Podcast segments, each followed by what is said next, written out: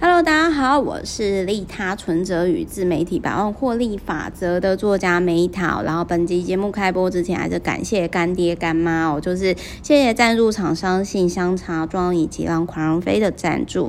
那么呢，就是任何有问题，欢迎在频道下方我们有留，就是 xmeta Life 小老鼠 gmail.com。那我跟矽谷工程师汉娜呢，会全天候回复大家，不论是业合作问题啊，还是要成赞助 Meta，还是什么。签书会邀约之类的。那我最近一期的签书会呢，是八月十六跟呃八月八月底八月二十八在台东有放大知识学院，那就是相关详情频道下方呢也有放这样子，那也都欢迎大家就是见面聊聊这样子。好，那就是说呢，在今天。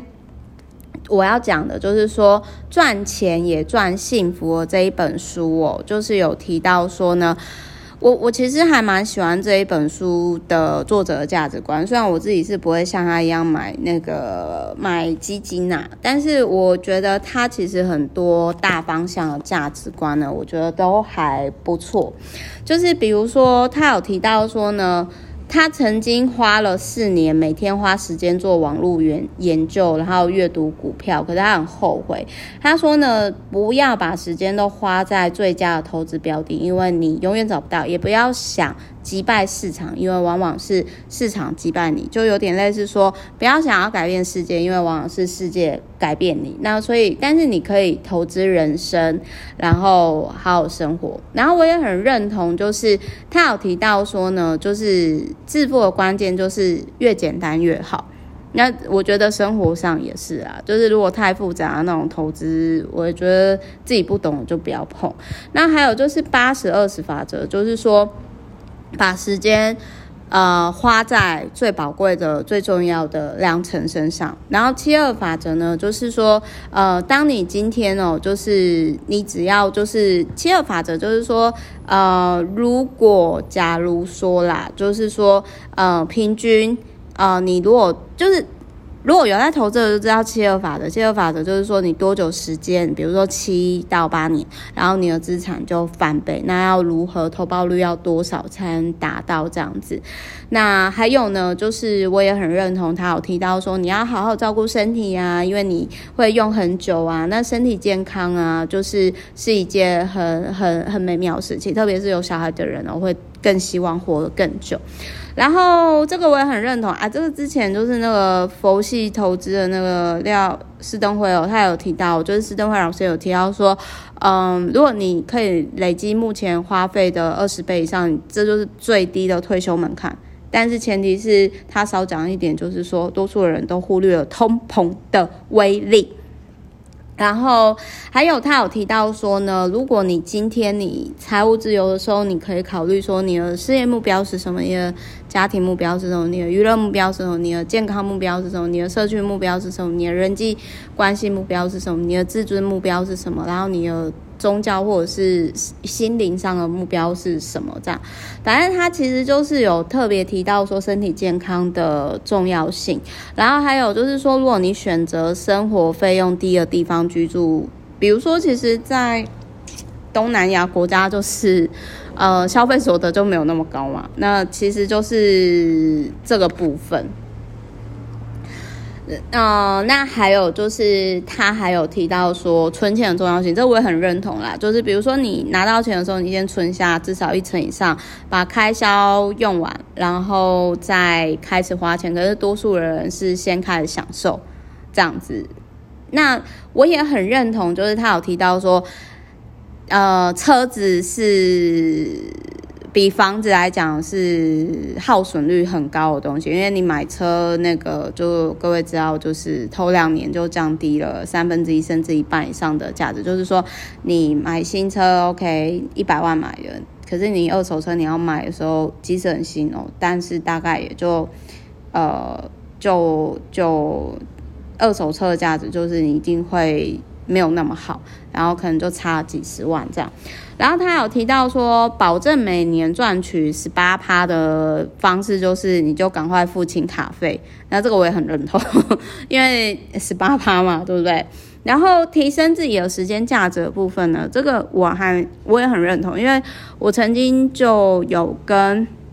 我觉得做的事情你要去思考，如果这东西不赚钱，但是你是开心的创作，比如说我录 podcast，我很快乐，因为就是某些程度上，我觉得让自己处于这种有点类似发自内心的分享，呃，或者是我写废文的时候，我都很快乐，就是在创作当下那个幸福的过程当中，然后这样快乐状态，它又会吸引更多钱来找你。我喜欢这种状态。那可是呢，就是很多人其实就是。如果如果你今天应该是这么讲好了，就是说，呃，我之前曾有提过说，就是呃，好，我我举个例子来讲好，比如说，之前就有人问我说，哎，Meta 那个那个每年出版社送你那么多公关书，你为什么不卖二手书？我就说我不卖，就是我不会做这种事情，我也不会赚这种钱，除了就是我觉得这是。这有点偏道德，我宁愿说是捐给图书馆，或者是捐给需要的人，因为我觉得资讯应该要留到需要的身边嘛。那另外还有一个点，我可能没有说出口，就是说，好，我赚书，我如果真的，假如我真的去卖这个二手书，那一年这样才多少钱？不到十万块。可是我花的时间多少钱？那我自己知道，我一小时的时间效益是多少？就是很简单的，就是我要么就是免费做这件事情，我很爱。那要么呢？如果做这件事情要获利，我就会评估说，那它是高过我时薪还是低过我时薪？低过我时薪，我就不会去做这件事情。然后在自由工作者的时代哦，就是他有提到说，用劳力是赚不了什么钱，用脑力才赚得了钱。对，没错。那你如何在这个利基点，就是持续的解决市场问题赚钱？那你要够灵活，这样子。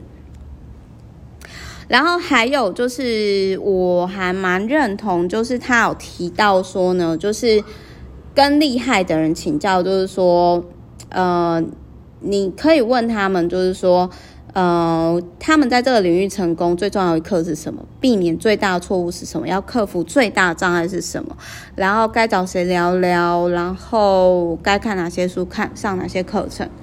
那这些都是如果真正不怕你学高手会跟你说的问题。那还有就是他有提到说建立个人品牌以及创造公司以外收入的重要性。那我觉得这个都我一直在讲嘛，所以我觉得没什么好说的。然后还有就是我很建议就是说你要决定什么对你而言是最重要的，然后你就持续去做最重要的事情，用最最有效率的事情把它做好。比如说我每天一定会做跟公司获利有关的。然后，嗯、呃，帮我 VVIP 获利的，然后还有创作，或者是比如说我现在分享 Podcast，分享我实作上的观点。然后我真的很认同他书里面有提到说，每天都要思考未来的这部分，因为这也是我其实有一直在做部分。就是我发现很多获利有到一定程度的老板，他们每天一定会有一个时间去思考，说我再来要做什么。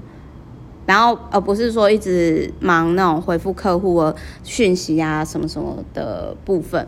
然后我也很认同，就是说老天呢，他他有提到说，一扇门关闭就会有一扇门打开。所以这也是为什么，就是其实我常常会跟别人讲说，你不要去想说打压你的潜在对手。也许你觉得。对方是对手，但是有没有可能因为你这样子，那对方去新的市场，人家也是获利很好。那既然这样子的话，就是与其多一个敌人，不如多一个朋友，不是更好吗？那另外还有就是说，认清市场胜于击败市场，这个也是我常常会讲，就是比如，因为其实很多人会觉得说，哎，Meta，比如说你当初怎，就是你好像。认识很多领域的人，但是你如何知道说你要做自己现在的事情？就是就有点类似像我之前我有提到嘛，就是说我那时候在演艺圈的时候，就是那个时候朋友关系有上一些通告，然后我就观察，然后我就观察到说，就是认清自己在这一块市场。相较于自媒体，我觉得应该是熬不出头的那种，而且我也不想熬，然后我也不觉得戏棚下待久就是自己的，因为那代表你根本就不是咖。然后，所以我那个时候其实我就 我就觉得说，人生有那个体验就够，但是我就去做其他事情。那我觉得就是来自于说我如何认清楚自己在这个市场在大家是在什么阶级，然后大家可以做到什么程度，是我都会去看说，在这个领域做到顶的人，大家是过什么样的生活，然后那样生活跟获利是我要的嘛？那如果不是，那我应该怎么做？这是我常常会问自己的事情。好，然后呢，还有这边后面还有一些，就是比如说寿险要买多少啦，然后什么什么的，我觉得大方面价值观都是我一直现在在做的事情，所以我就还蛮推荐这一本的。如果你真的想要开始理财的话，我觉得这一本书可以参考。那这本书我唯一第十二点就是，我个人是不买基金的，就跟他有出入。好，我是 Meta，我们下一集见，拜拜。